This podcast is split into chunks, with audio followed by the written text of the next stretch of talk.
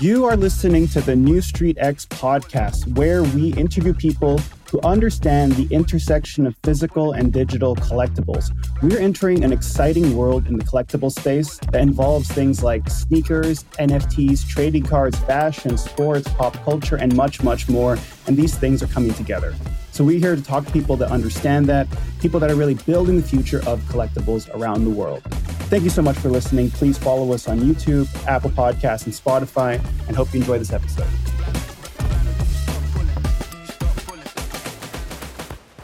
Welcome to the Neustreet X podcast. I'm excited to have here today a special guest, Tone Stakes. He's the founder of Game Used Tone, but he's also an industry expert across trading card manufacturing, game use memorabilia. He's previously at Fanatics, Panini, and just works at a lot of different companies and projects across sports and collectibles. So, Tone, thanks so much for being here, man. I really want to welcome you to the podcast.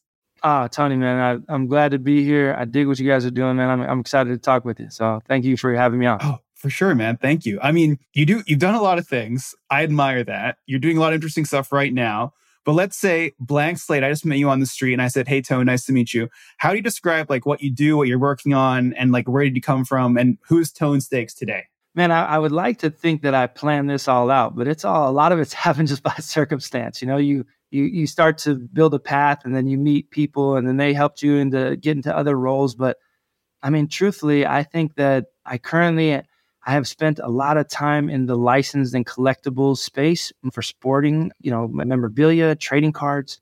I've worked at three of the large trading card manufacturers in, on the planet, you know, Upper Deck, Fanatics, and Panini America. You know, it's been it's been just a fun journey through connections to get here. I then started my own uh, game used business where I did partnerships with NBA players. We had about 30 NBA players at the peak of it and we've you know we sell their game used sneakers. You know it's one of the things that they actually own on the court. They don't own their jerseys or shorts or items like that the sneakers they own. So we've been able to kind of build a business there. I just love being around sports any way i could and so it's it's been a fun journey this far awesome. Now how about we double down on game used tone to begin with? So this company you know working with nba players dealing with their sneakers. So maybe take a step back. How, how did the idea come about? How did you get involved in this? And what how does the company work exactly? Yeah so it, it actually started i was at panini america and we were doing an autograph signing with kevin durant and his partner rich kleiman and so we're sitting there with kevin and kevin's like you know just trying to understand the industry and he's asking about could i make my own trading cards and i was like well you know you need licensing rights from the teams and you know and so we're explaining through all these processes and what about autograph memorabilia and oh man you need distribution so he's like, well, I'll just sell my jerseys. You know, he's just he's just talking business, right? And I'm like, well, the team owns your jerseys. He's like, man. And I was like, well, technically your sneakers you own until, you know, Nike or whoever starts asking for them back. And he was like, yeah, yeah, we should be able to do that, right? Do our sneakers. And, and truthfully, that's how the business started. It just started with an idea from an athlete who, you know, I mean, these, these athletes, they make great money but they're constantly being their their name and likeness, their NIL, if you will, because that's kind of what the hot button words are right now. Their NILs are being used all the time for these partners to make a lot of money, and a lot of times the athletes don't make any money off of it. You know, we're seeing it now with college and amateur status, where they can start making their own money in certain states, and it, it's it's been going on for a long time. That these professional athletes are like, yeah, no, I I get paid a great salary, I appreciate it, great marketing deals and endorsement deals, but there are other areas that are still being utilized and I'm not being compensated for them. So, uh, you know, that's how the business started. And again, it grew to, it grew to about 30 players. We've streamlined it down a lot just because, you know, I thought when I started, I thought that the, the business could hold and there was collectors looking for every single player in professional sports. And just being a fan, I think if you've made it to professional sports, you're you're a legend by itself. Whether you're the last guy on the bench, you're still a legend because you're a professional athlete. And what we found was that there is a market for for all athletes, but to be able to sell multiples and and you know to kind of build it out, we had to really focus on kind of the elite top tier players where that it became a mutually beneficial partnership on all sides. So so walk me through like like let's say Kevin Durant, you know, I would imagine every what every single game he plays, you, you take his sneakers after, maybe not every single one, but and then you say, okay, okay, thanks so much, KD. You played that game last week, passes it on to you, and then you put it like up for for auction. And then would would that only work like you're saying with let's say KD level players? What if someone who's like on the bench of another team says, Hey, Tone, like I've got an active, like sort of fan base. I think I could like give you my sneakers as well. Is, is that like how it works? Yeah. So, so I mean, you know, uh, uh, as far as how often they switch them out, certain players will switch them out every game, sometimes at half. Some players are very superstitious. So they will, you know, they have a first half, it doesn't go well, they'll switch them out. I've seen guys switch them out between quarters too. So, I mean, that's possible. But a guy like KD, he'd wear them usually for eight to 10 games. KD is a guy that it seems like likes to get comfortable in his shoes. You know, even though these shoes, and I tell these people and they don't believe it, but when Nike or Adidas or whoever sends these guys shoes, they're like a sock. You put it on, it's made specifically for you, ready to go. Like you, you don't have to break it in like we do when we buy them at you know at, at sneaker stores, right? But so these guys, they put them on, and then again, certain guys like to wear them, you know, throughout multiple games, sometimes one game. But usually, what we do is we try to get as many of them we can. We try not to overload the market. We have to be very mindful of saturating the market, especially players at an elite level you know, they start at $2,000, $2,500. So it's not that every common fan can afford those. So again, you have, you start to limit the pool. So you try to be very mindful of trying to get better sneakers, better games, that type of stuff. And then we, we don't, we don't do a whole lot of public auctions. We will occasionally work with some of the auction partners when it makes sense. But a lot of times we have built relationships with a lot of collectors around the globe. We kind of know who the eight or 10 people are that would be interested in each pair of sneakers. And then we reach out to them and figure out, you know, just from previous sales, what those value is on each of those sneakers and find the right buyers for each of them. This is, this is fascinating because I also think about the intricacies of like licensing and ownership, right? So you're saying like, if, if KD is wearing a jersey, he doesn't necessarily have the ability to pass it on to you to sell. And but but Nike and Adidas, if if if he's wearing, I don't know, a pair of Jordans, like they don't care versus whatever the, the team cares about or like sponsors or like let's say I don't know I'm just, just you know taking the the logic here to, to another extent like I know his socks for example or like his undershirts or whatever like how does like licensing of a player's apparel and attire work at, at, a, at a high level? Because that that's just like interesting to me in terms of what's commercially allowed or not. Yeah so the if the team provides it right if the team provides the jersey the shorts those elements. The teams do provide the socks, but I don't think at this point there's a, a, significant value in the socks. I mean, I'm sure there's collectors somewhere that would love socks. It's not a space I work in, but because the uh, the the, the athletes are actually you know they bring the sneakers now. Obviously, Nike, Adidas, Jordan, Under Armour, whoever will send those sneakers to the athlete. But the athlete technically owns those sneakers. The athlete then gets to choose whether that individual decides to wear those sneakers in practice or games or just walking around in the neighborhood or whatever the setup is. And at this point, again, the the manufacturers, once they provide the the sneakers the to the athletes, they're not asking for them back because the value for Nike, Adidas, whoever is the player wearing those sneakers on the court or even around town, wherever to get that visibility that they're connected. KD does have a partnership with Nike. Um, he has his own sneakers. Uh, and, and for full clarity, we we actually we the the idea came from KD. We only sold one pair of KD sneakers ever. So because when when the partnership kind of came about, he got injured. We kind of moved on and, and we're working some other areas. It just happens to be his business. I'm sure he probably should deserve some portion of our business in the equity, but but we don't we have not sold his sneakers. So I want to be clear, he's not he's not one of the individuals we actually have selling sneakers for. But they so in KD's case, he he has his own sneaker from Nike. So they probably send him other sneakers to wear off the court, but on the court, they definitely want him wearing his specialty KD sneaker because they look to, you know, individuals, young kids going into the stores, the sneaker stores and buying his specific sneakers. And and when you started this company, did you think I mean, to me it sounds straightforward and obvious that someone would want a pair of these shoes. Like I mean, people still buy for lots like high amounts of money let's say shoes worn by Jordan in the 80s, or I'm sure shoes worn by like, I don't know, Magic Johnson, Larry Bird, even way back before that. It is just like another sort of subcategory of memorabilia.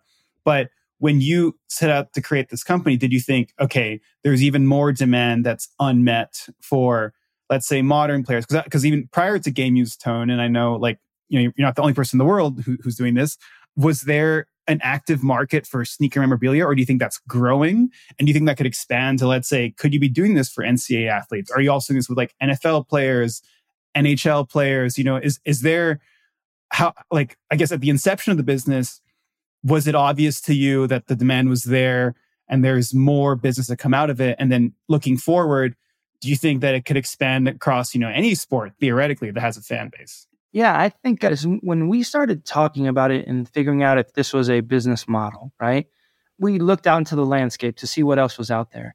And now companies, you know, uh, companies like with the company I worked with when I was at Panini, they would do trading card autograph deals or memorabilia autograph deals, and they would include in the deal, oh, this many amount of game used sneakers or whatever. And then what they would do is cut them up and put them into cards. So they weren't they weren't always selling them; they were utilizing them for product. But what I saw from being at Panini, having these connections with athletes, understanding this this market, was that it was kind of being untapped. There were collectors the sneaker, the you know the the, the sneakerhead community was really growing, right? It was at the time where like the the term sneakerhead was like becoming a thing, right? People wanted to be sneakerheads. So I saw to me it was a perfect intersection of you know the best the, the these top athletes get the best sneakers. Like they get the the player you know the PEs what they call player exclusives. Some people call them player editions, but these are like the best of the best sneakers. They they don't make them, you know, in retail, so they have rare colorways. They've got unique elements to them that only the athletes have. So I was like, if you're a sneakerhead and you want the rarest sneakers, these athletes have these because Nike and Adidas and all these guys want these guys to show these amazing sneakers and these these collaborations that are happening. I thought this is perfect. This is a perfect market for this. I have seen there's there is definitely interest in other sports amongst you know, cleats for football and baseball. I've even seen it for skates for for NHL, right, for hockey. But the problem, I, the thing I've always seen is I don't know those buyers. I know the basketball buyers. That space I know inside and out. I know the majority of the elite buyers globally because I've done this enough. So I think it wouldn't be hard for me to get deeper into baseball or football, but I just haven't expanded that because for a couple things. One is, you know, I think that the sneakers are very specific to basketball. You know, the guys that a sneaker is a very easy thing to connect to a fan because fans wear sneakers. Fans don't usually walk around and wear cleats around the neighborhood, so it's it's a little bit harder of a connect. But but I totally did right from the get go. I thought this is a large market, and, I, will tell you, I presented it to the team at Panini. I was like, hey, let me run the game used business. You know, let me start this. And at the time, you know, they were doing very very well, and as they continue to do in the trading card market and so they thought, well, it's it's a it would be a good business, but it's a small business compared to what we're doing, you know. I didn't realize within the first, you know, year I was going to do a million dollars in sales, you know. I thought it was going to be 100 grand, 150 grand. I was going to make, you know, 30, 50 grand or something and that was going to be my business, but it actually did really really well. I got to build out into the community and really see that this was a much larger market than I even thought and that there were people that had these amazing collections. I mean, man, the people that I've sold to, the collections, they're museum quality collections. Like, I mean, you know, I've been to the Basketball Hall of Fame numerous times. Some of these collections would make the Basketball Hall of Fame look like, you know, somebody's intern, like small little collection. I mean, there's there's collectors out there that have ama- just impressive, and they they want the best of the best. So they want they don't want you know KD's you know game when he scores 25. They want KD's, you know, finals winning championship sneakers and our all-star game sneakers are, you know, the elite of the elite items. And that's that, of course, because of the uniqueness of it, they pay premiums for those items because they want to make sure they have those in their collection. Now, this is this is so interesting because I see that there are a lot of opportunities to expand and grow. Like, what would your ambition be for where the company where you'd like it to be in in the future? Like, I don't know, would you expand to other products or sports, or you just want to keep growing? What what's the ambition there? Yeah, I think I think in the game use space, I think you need to a couple things. You know, there's still a stigma with athletes about selling their sneakers, right? It, it a, a, long time ago, when signatures first were like a, a thing, when athletes were being asked to sign their signatures for trading cards, it was kind of like a stigma that like, oh, I give away my autograph at, at games and stuff, so I don't want to be paid for it, right? It was like it was almost like looked down upon that's kind of the current perspective for the game use space, right? I think a lot of the athletes are like, well, I make great money. Like I shouldn't be looking to do additional elements to to make money like selling these sneakers. So I think that that part has to be changed. I think the perspective on that has to be changed. I think to be able to do that, you know, we have to make a little more public when these, you know, uh, and when these athletes are looking to sell their items because the reality is the athlete connected to the sneaker is what makes the sneaker, you know, valuable. But if it's the athlete actually selling them, it even makes it more valuable because you're getting it directly from the athlete. I'm just the broker, right? I'm just the guy in the middle helping to make the transaction work through all the different features. But I think that the athlete themselves being connected to it would actually make this in this this whole community and this whole market a lot larger. So I think there just has to be some of those elements. And I, I really, really love the possibility of how NFTs can play into this, right? We, I, you know, we, we, I mentioned before this, our conversation is the idea of the smart contract to have something where, for example, I don't work with Michael Jordan, but if I did, and Michael Jordan, for all the items he's ever, all his game used items, all those elements, if he was able to get a royalty on it every time it's sold, because he was the guy that gave away a lot of stuff. A lot of guys did. Kobe, same thing, gave away a lot of stuff, didn't realize the value, right? And so what happens is if they were connected to those items and they could not only leave their family when they pass away the money that they've made in business and all these elements, but also could have a long term, you know, for in perpetuity, these royalties going through into this trust or whatever to help pay their great great great grandkids every time it resells, every time it goes through that system I mean that that to me is a business that I think is going to be once it happens, not not if, but when, when it happens, it's going to be a, a massive shift in the game use space. And and I really think that it's going to happen a lot sooner than than you know than than people may project. It's not years down the road. I mean, it's months. It's maybe a year at best. You know, but this this connection of bringing in this NFT market and the, the NFT you could utilize to kind of show the item if you could get, you know, NBA video or NFL films on part of it and you can actually show the actual, you know, it being used in the game would be phenomenal. I know that's a whole nother level of licensing that that everybody wants their piece. But I really think there's elements of it that that will be what really puts this industry in the next block. And I really think it will be something that happens very soon. Man, I have so many questions and angles I want to go down from that, but I'm just thinking to myself, would I guess like one of the things I'm seeing at like a macro level trend, right, is if you look at things like NIL and if you look at things like even the way you just described KD asking the question about what's available as a commercial opportunity versus maybe 20, 30 years, or even if you look back in the history of the NBA, right, like the 70s, 60s, it was just less commercial. There was there's less commercial mindedness perhaps in the athletes themselves and the league itself. And each year that's gone by, partially you could attribute this to I know, just like the economy in general, the culture, Air Jordan, George David Stern, the NBA has just become one of the most like forward thinking creative leagues to think about monetization. I guess from an athlete perspective, nowadays you see people like I, I would imagine, actually, let me know if this is correct assumption, but eh, with a college, an NCAA basketball player these days or a rookie in the NBA these days, my impression is that these people are more aware of opportunities to like monetize and commercialize than their counterparts from like the 80s or 90s. Is that a fair assumption? And do you think that will continue? Because if it does continue, then maybe like all those opportunities, like you just described, will happen naturally because the next generation will be even more savvy. Maybe the next generation of, of players will be the ones creating their own NFTs like four years from now. So is that a, is that an accurate trend? And why do you think that is? Yeah, I'll tell you, man, when I was a kid, I was such a fan of just sports, right? And the older I got, the more I appreciated the business of sports. And now, now I personally am a fan of the business of sports.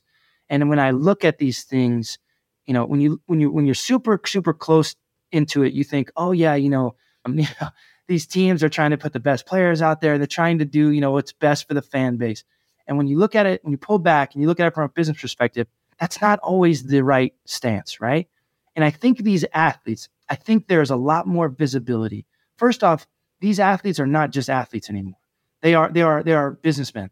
They are businessmen who play the business of basketball or the business of baseball or football or whatever. They now realize that even though they were a kid playing a kid's game, when they get to the professional level or minor leagues or, or you know or, or, or the pro leagues, they are in a business. And so I think what we have really benefited from is over the last man, 50 years or so, when free agency became a thing, right? With what was it, Catfish Hunter and Spencer Haywood and these guys. When free agency became something, they realized they had value and they could then pick and choose how their value was utilized.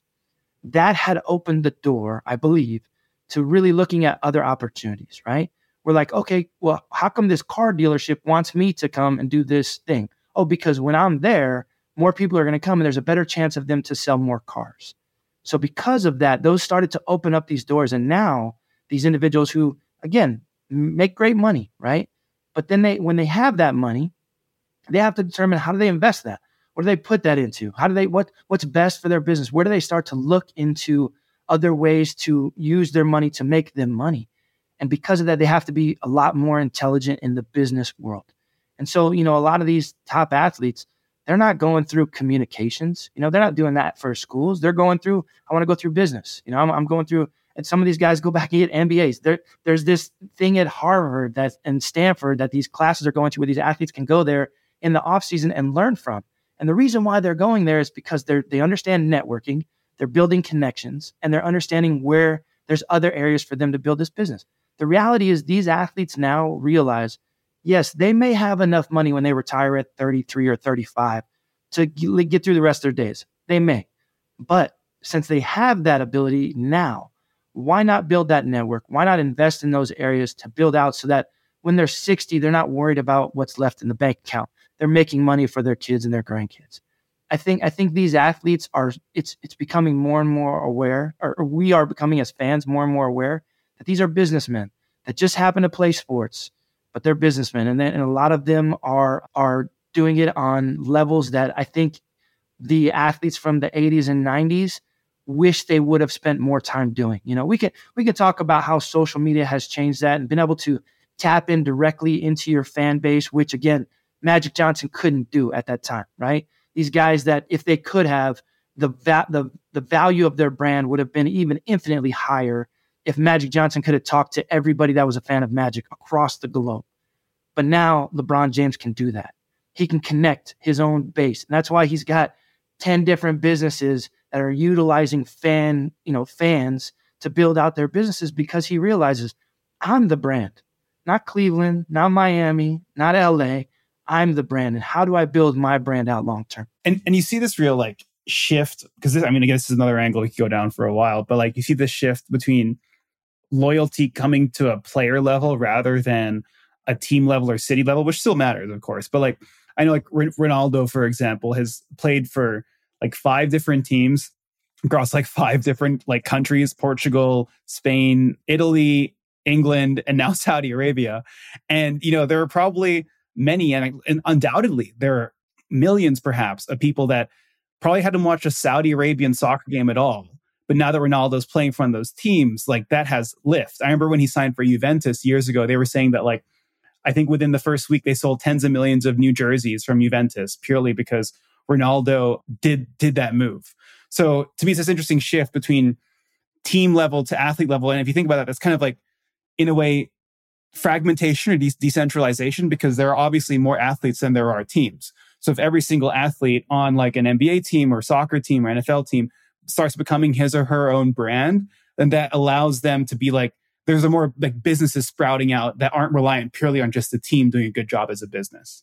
Man, I, again, I think of a couple different things. The first thing is I think it's brilliant on both sides because for Ronaldo, he's building out his fan base across multiple regions. He is now becoming, you know, he's a, he's obviously a global brand, but now he's building out emotional connections to regions that he probably wasn't tapping into before. Then I think about from the team side, right? Again, the business of sports. Each of those teams, there's a peak period where that they've maximized their return on their investment in Ronaldo, right? He plays somewhere 20 years. The first 12, 13 years, whatever, they're getting a lot out of him. After a while, they're looking for the next guy, right? And so, again, if he stays there 20 years, the last six, eight years or so, they're not getting as much out of him from a from a brand perspective like they would like to.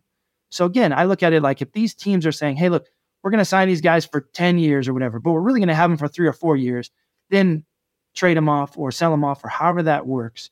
They decide that then now their brand, now they're looking for the next connection and they're, they've, they've, they've got Ronaldo. Ronaldo will always be in their history. You know, I think about this, you know, going back to basketball, I think about LeBron James. He was he will always, always, always have the history in Cleveland. He doesn't need to go back to Cleveland to be 20 years there for them to appreciate him. They already appreciate him. He's a he's a he's a he will always forever have legendary status in Cleveland, right? And so I think it's again looking at the business of the sport, the brand himself, the athlete, has to make the best decisions to expand their their reach, and the team itself has to look at okay, how do we bring in additional athletes? That's why you see a lot of these athletes from different, especially in, in the NBA. You see re- athletes from all over the world playing. You know, obviously we, we see a lot with, with China when Yao Ming came in and, and, and, you know, and a lot of the athletes that came out about because of that. But now you're seeing all throughout Africa, all throughout parts of Asia, all throughout parts of Europe. I mean, the, the reach of the NBA, why it is a global sport, is because they are highlighting hey, if you create, you know, in Slovenia, if you create a phenomenal athlete, we will bring him into the NBA. He can be a star. And then Slovenia gets country pride because of, you know, the, because of Luka Doncic, right? And so I think that what happens is the other sports yet baseball baseball has done it with you know with Central America and certain parts of obviously Japan and China, but it but it's still getting that reach, right? I think that you see it from the business side where when they're when they're outreaching and getting these athletes from different areas, they're building fan bases in those regions. And that's how I look at that idea of Ronaldo going to Saudi Arabia. I don't know much about if that league is an elite league or not. It doesn't matter.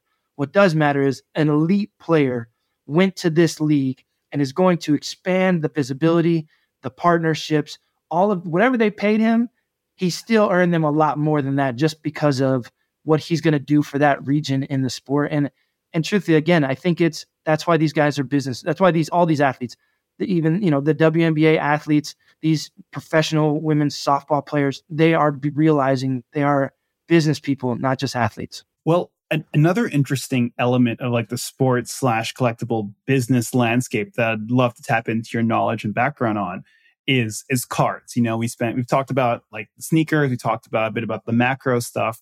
But what's interesting to me, well, out of many things, is that you know you've worked at Panini and Upper Deck, two of like the sort of like traditional, classic, very well respected, you know, card companies. But you've also worked at Fanatics, which in the last few years has become, in a way, a card company. And what I thought was interesting that kind of ties to that last point is that one of the smart moves that Fanatics made was in their fundraising, well, in their last investment round, or at least I think the one in 2021, they had investment from all the players associations. So there was a vested interest in NBA players, NFL players, et cetera, and seeing Fanatics succeed, which to my knowledge was not like, I mean, the, the player associations weren't investors in Panini or Upper Deck, for example, right? So that was like an interesting move by Fanatics to get the right stakeholders and incentives aligned. So before we dive into like the specifics of how that might have changed things, first off, I love to know, you know, how did you get involved with Upper Deck, Panini, and Fanatics? You know, those are all three very important companies in the card space and sports in general. Like, how, how did you stumble into that? Yeah, I mean, again, man, I'd like to say that I planned it all, but it was it was just a lot of relationships from one person to an you know connection from one to another. But there was a lady when I was working in country music in San Diego. I was helping with all the artists coming in and, and making sure that they were you know there for your their show and had everything they needed before the show. And a, a lady who was an executive at Upper Deck at the time would come down and she was a big country fan. So she kind of would do all the backstage stuff and she was like hey look if you eh, we have this opening working with athletes would you like to do that and i was like i like country music but i love sports so i, I jumped i jumped at the opportunity started working there at upper deck working with uh, negotiating the athlete deals amongst the baseball division and some of the football deals and started to build relationships there connections panini america came into the space they bought a company called donruss that was based in texas and when they did that, they got the NBA license. At the time, I had just got transferred over to work on the NBA property for Upper Deck, and I was their brand manager, running managing their brand.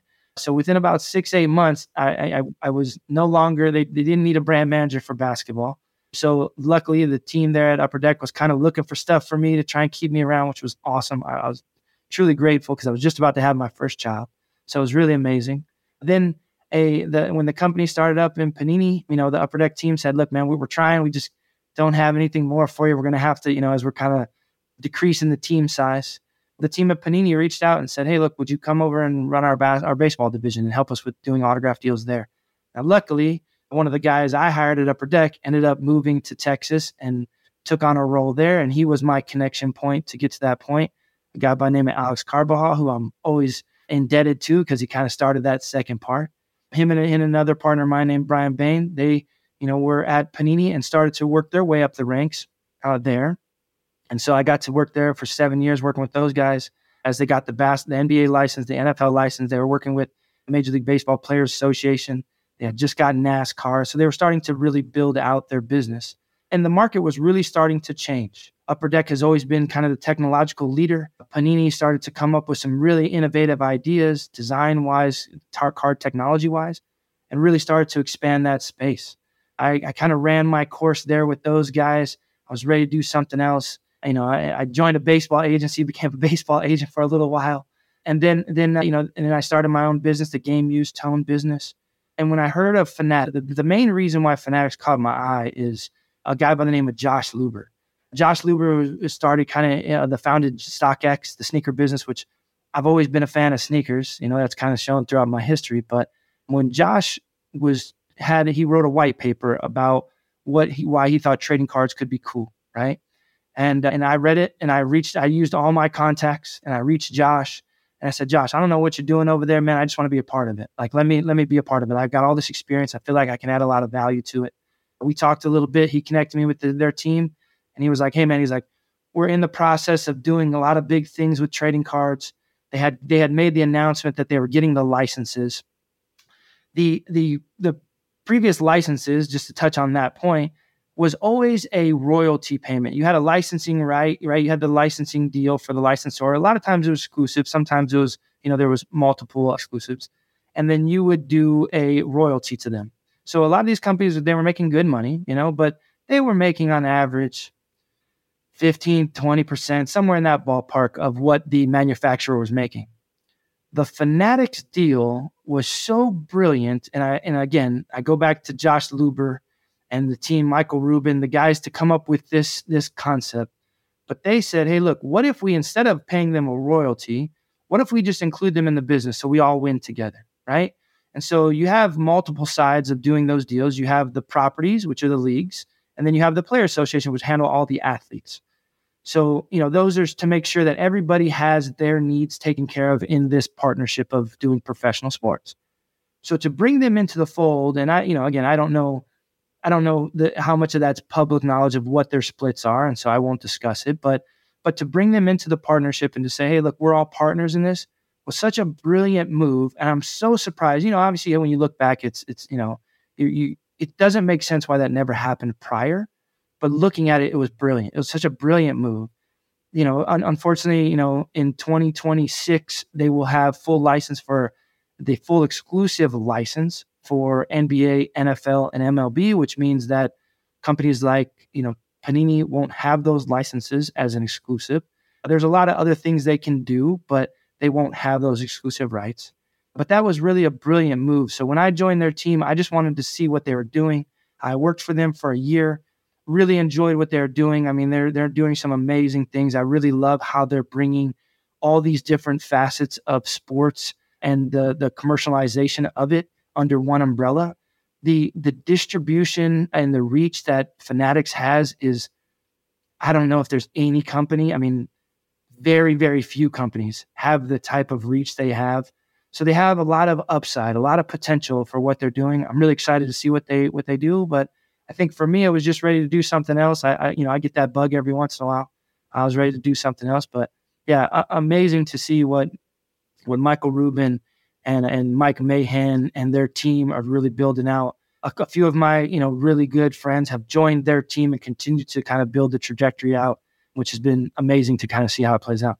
Well, I, I'd love to know your take on how these different companies then play roles moving forward. Because let's say Upper Deck and Panini, particularly Panini, they had you know one of their biggest advantages with the licenses kind of taken away, or at least officially in 2026, sim- similar to Topps, which has then been acquired by Fanatics.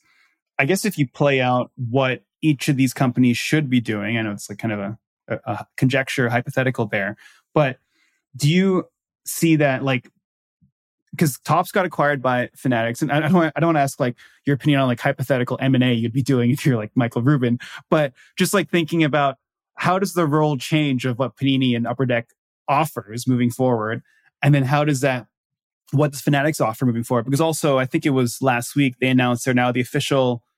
Is it the jersey provider of the NHL? Right. So like Fanatics obviously. Yeah. On, yeah. On on ice provider of jerseys. Exactly. Right. Mm-hmm. So so I think to myself like if if you think about these card companies like Panini and well, Topps by Fanatics, Panini and Upper Deck, how does their role change moving forward, considering all this new change?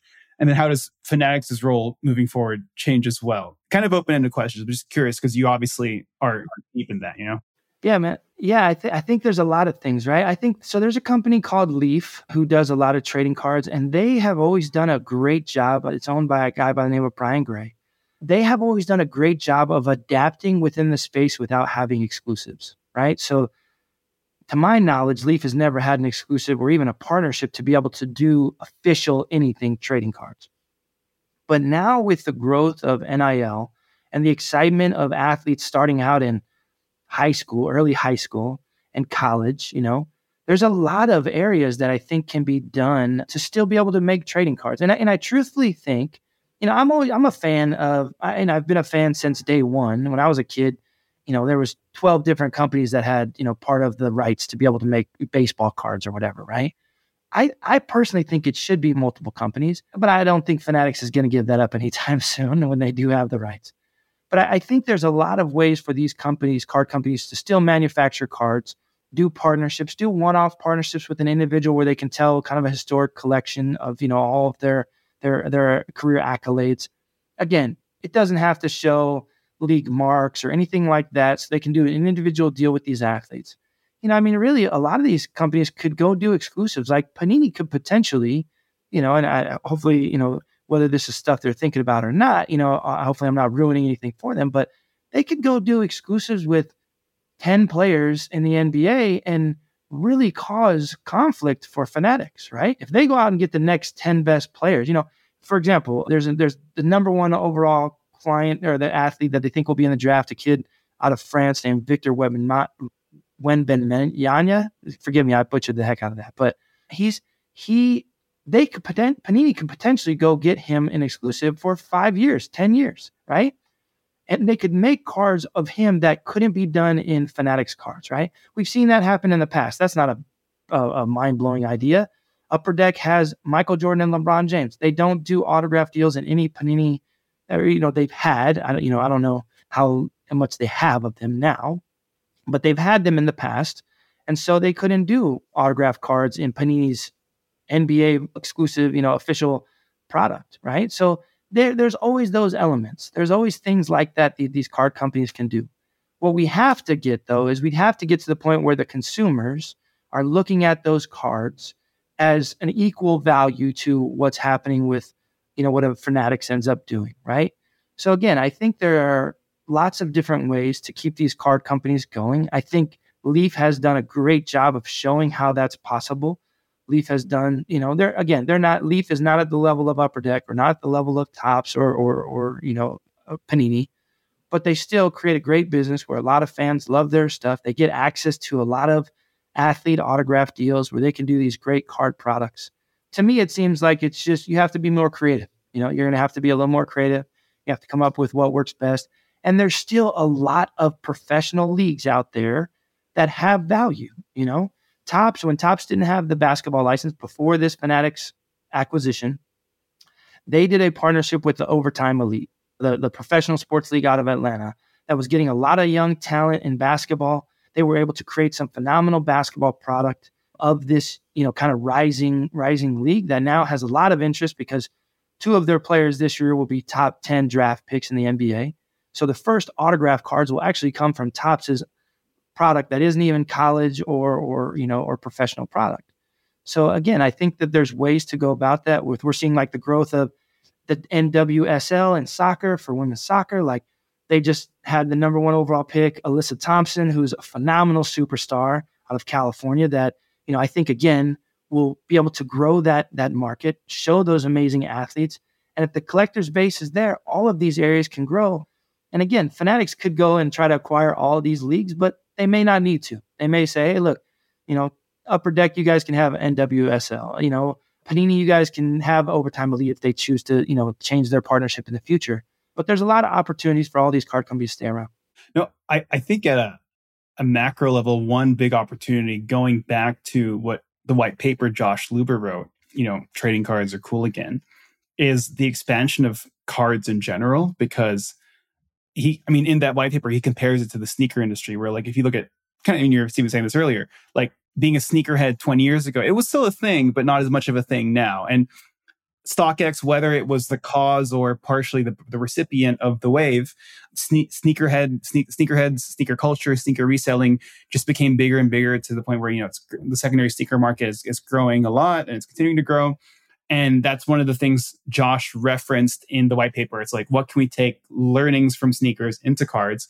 And it's, it's funny. I was, I was recently on another podcast interviewing Brent, Brent Huigens from PWCC, and he was saying that he thinks that cards are an even better opportunity than sneakers because a variety of reasons, like the ability to like hold on to it for longer, you know, and and just small things like that. There's a big lot, lot of things you could say around that. But if you think about that fundamental premise or prompt, like will trading cards grow as a percentage of like cultural mind share in the US and globally? If they will, how will they grow? Because some of the things Josh mentioned are like influence, for example. Like there's no there's no Travis Scott, Virgil Abloh, or Kanye for cards right now. And it's not not that you need to find that, but that's one of the sort of like thought experiments there. How how do you think trading cards will become cooler? How do you think it, the the broader industry will grow? What are the growth areas? What isn't happening now that you think will start happening to make it as big theoretically as as sneakers or maybe more? Like what's just overall take on that that just like topic? Yeah. Yeah. No, I think, you know, when I joined Josh Luber's team at, at Fanatics, we were looking to grow out the entertainment space. That's a that's an area I think is completely undertapped, right? I mean, you know, you talk about the celebrity aspects of it, you know, when like Drake is sitting there with Ken Goldin opening up boxes, right? Now, I think again, knowing the business of the sports is that it was a mutually beneficial partnership. Ken Goldin got to, you know, see and, and the collectors community got to see that Drake is interested in this stuff. But Drake also got to tap into a massive market of fans that have always felt that they're not quote unquote cool, that then adds cool factor to them, right? Now, I guarantee you that when Drake did that, the collector community picked up being Drake fans, whether they were or weren't prior. They became Drake fans because they appreciated that somebody of his stature and his of his reach was coming into our community to talk about it, right? the, the, there's that that I think is an untapped market. The, the the celebrity entertainment aspect of whether it's you know actors, singers, artists. They're you know the Topps is doing a really cool. They've done a project 2020. They did a project 100 where they're working with you know artists, uh, cultural artists that are building cards to make art in cards, right? So I think I think you're seeing kind of the start of that. I just think there's so many more ways it can go. You know, Upper Deck has done a phenomenal job with the Marvel franchise. Topps has done a great job with Star Wars, but they've only just kind of scratched the surface. I think there's a couple things. One I'll say is the distribution is key. You got to be able to get to these far-reaching areas of the world, right? You know, the U.S. has always been an, an easy market to pick up trading cards. It's much harder in different parts of the world. I think Fanatics is really going to help with that, building out that reach. I also think that you have to expand upon what trading cards are, right? It's not just sports. You can do entertainment. You can do you can do again art cards. You could do so many different elements of what trading cards could be and hasn't been yet that I really think those are areas that these companies will all tap into as, you know, again for like Panini as these some of these sports properties may go away, they're going to look at some other opportunities to grow and develop in. And that's really what happened with Upper Deck. Upper Deck when they lost some of the, when the sports licenses moved to some of these other companies, they were like, we got to expand on our entertainment space, and so they built out some of these other inroads in the entertainment space, and that's why Marvel, you know, started to take off. So again, I, I think that there's a lot of growth opportunities for those areas, and I, and I, I do. I think the digital aspect has been kind of felt around a little bit around our area. It just hasn't fully been engulfed by the fan base. And I think there's a few different areas for that. I think it's the lack of investment in those spaces is one thing. I also think that it's a you know, how can you connect it to an athlete? You know, they have like autograph NFT cards, but again, they're not physically, they're not really autographed. So it's just an autograph facsimile. How do you connect that to the athlete? How can you make it where that that athlete actually looked at that card or did something to actually autograph that card? I think that would raise the the digital cards fan base.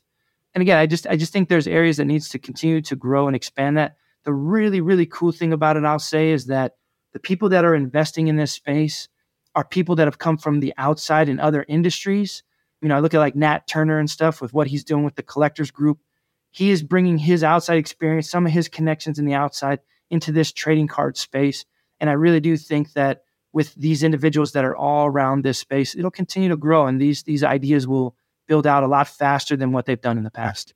Well, Tone, one of the things I want to ask you about as well is I mean, I didn't know about the country music in San Diego thing. That's another very cool thing you've done. Like, you seem to have lived a pretty cool, interesting life across like music, sports, memorabilia, sneakers. Uh, and clearly, that experience has led you to having a really deep, like, multifaceted understanding of these like overlapping industries. But before I ask you some sort of like, you know, Tone's thoughts on some of the stuff happening right now, like looking into the future, let's talk about like like young tone you know? Like is there an element of you that has always like I, am assuming you know obviously you, you were a fan of sports probably and, and music when you were younger. Like do you look back on any sort of things that you did when you were younger or stories or just hobbies in general as motivating you or kind of serendipitously leading to you to where you are right now no question man i think you know i think it, it's i definitely have been on a dream journey right like i, I you know, I, I don't take that for granted. I, I'm very, very grateful, you know, and it's, and it's been one person helping me get to the next level to another person. I mean, it's been all people, right, that have just built this network. And I, I think that, you know, I have the statement on my LinkedIn that I'm, I'm just always trying to impress my 12 year old self. You know what I mean? Like, I want my 12 year old self to look at it and be like, that's a cool dude, you know, because the reality is other people may really love what I do. Other people may think it's boring. Like it, you know, you who are you really trying to impress? And so I always think that like if my 12 year old self is going like, that's really cool. You know, you got to meet Michael Jordan, your all time hero, and Ryne Sandberg, like, that's really cool. You know, like, so those elements. But yeah, man, I'll tell you, man, the sneakers started when I was about 11 years old. My grandma bought me a pair of Jordans that I wanted forever. They were Jordan fives. And when I got these fives, I'm with the reflective tongue, the black with the reflective tongue, all of a sudden it changed the cool factor for me. You know, like I was, I was a, a, you know, a decent, you know, people. I thought, I think I was a liked kid. I, I like to think so. But all of a sudden, having those sneakers was like, oh, dude, that dude is got to be super cool because he has the coolest sneakers in the school. And I think, and it, you know, most people have a story like that when it comes to sneakers, right? The first time somebody, even if you're, you know, a, a grown man, the first time somebody looks at your shoes and kind of gives you the head nod and like, dude, legit. Like those are good kicks. I think those type of things connect you to moments. I didn't think about it at the time. I just thought they were really cool looking, and I was just a fan of Michael Jordan. So it just kind of, when it came together, it was something that I thought, oh, wow, like that. The sneakers changed the perspective of who I was. It changed the, the image, what people thought of me.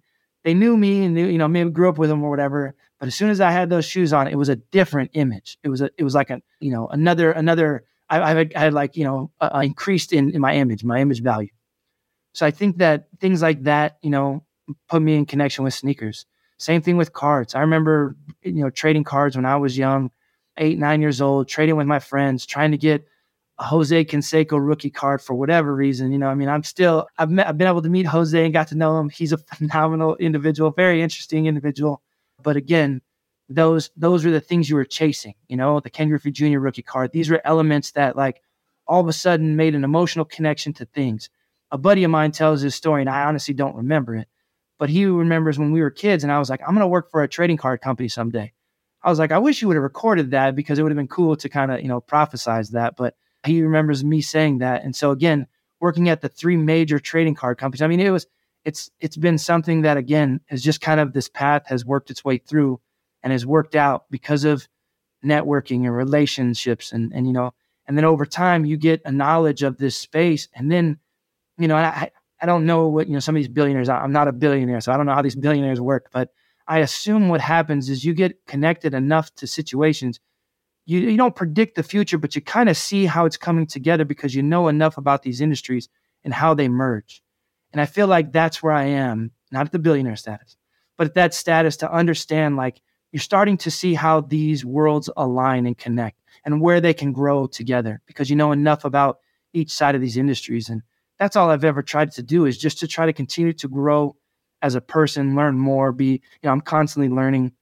I'm constantly trying to get myself in front of people who can add additional, you know, help to me to help me grow. And I do the same for for young for young in, individuals that are like trying to get into sports. I I talk with individuals all the time, trying to help them to go, hey, what? How do you want to get into sports? What do you want to do? Everybody wants to, you know, be a GM of the Yankees. I get it. There's only one of those gigs, but but I'm always trying to help guide people into those areas because I do feel that that was been done. That has always been done for me, and I owe that to this next group so they can, you know, have some of these cool experiences as well. Tony, you know that I have like a hundred questions I could keep asking you in a hundred different topics that I'd love to, but you know, kind of mindful of time here, I guess.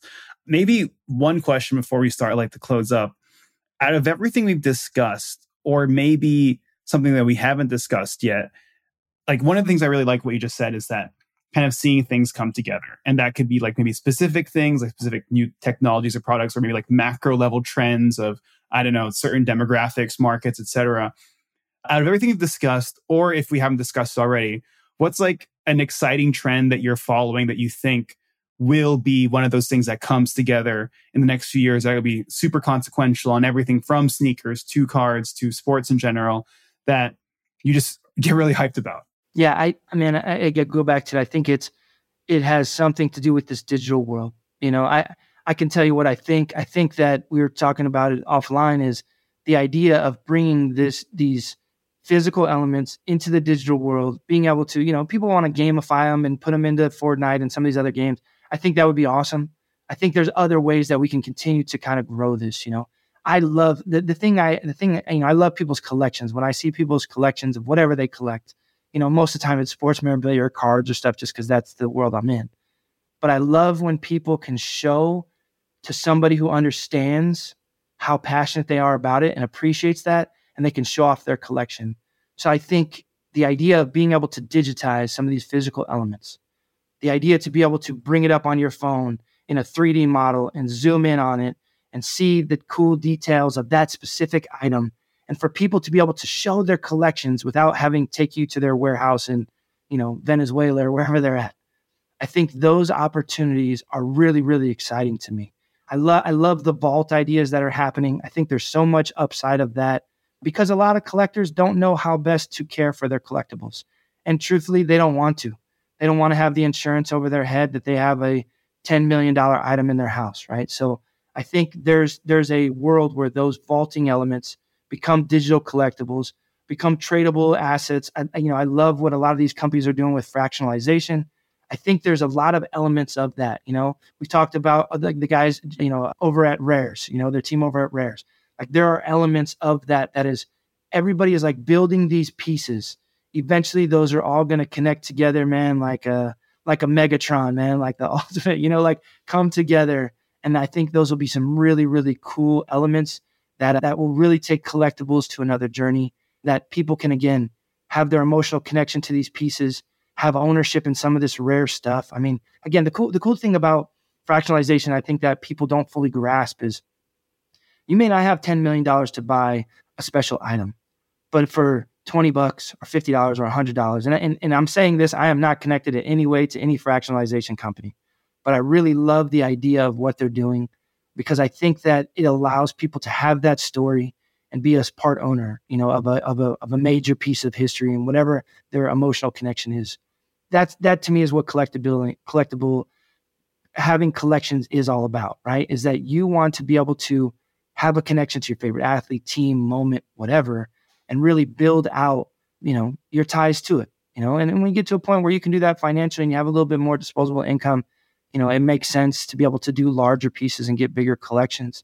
But I really think there is that will happen very, very soon, where that this merge of this digital space, these physical elements, again with these athlete connections, like I really feel that's going to be a very big monster in the next large jump in collections.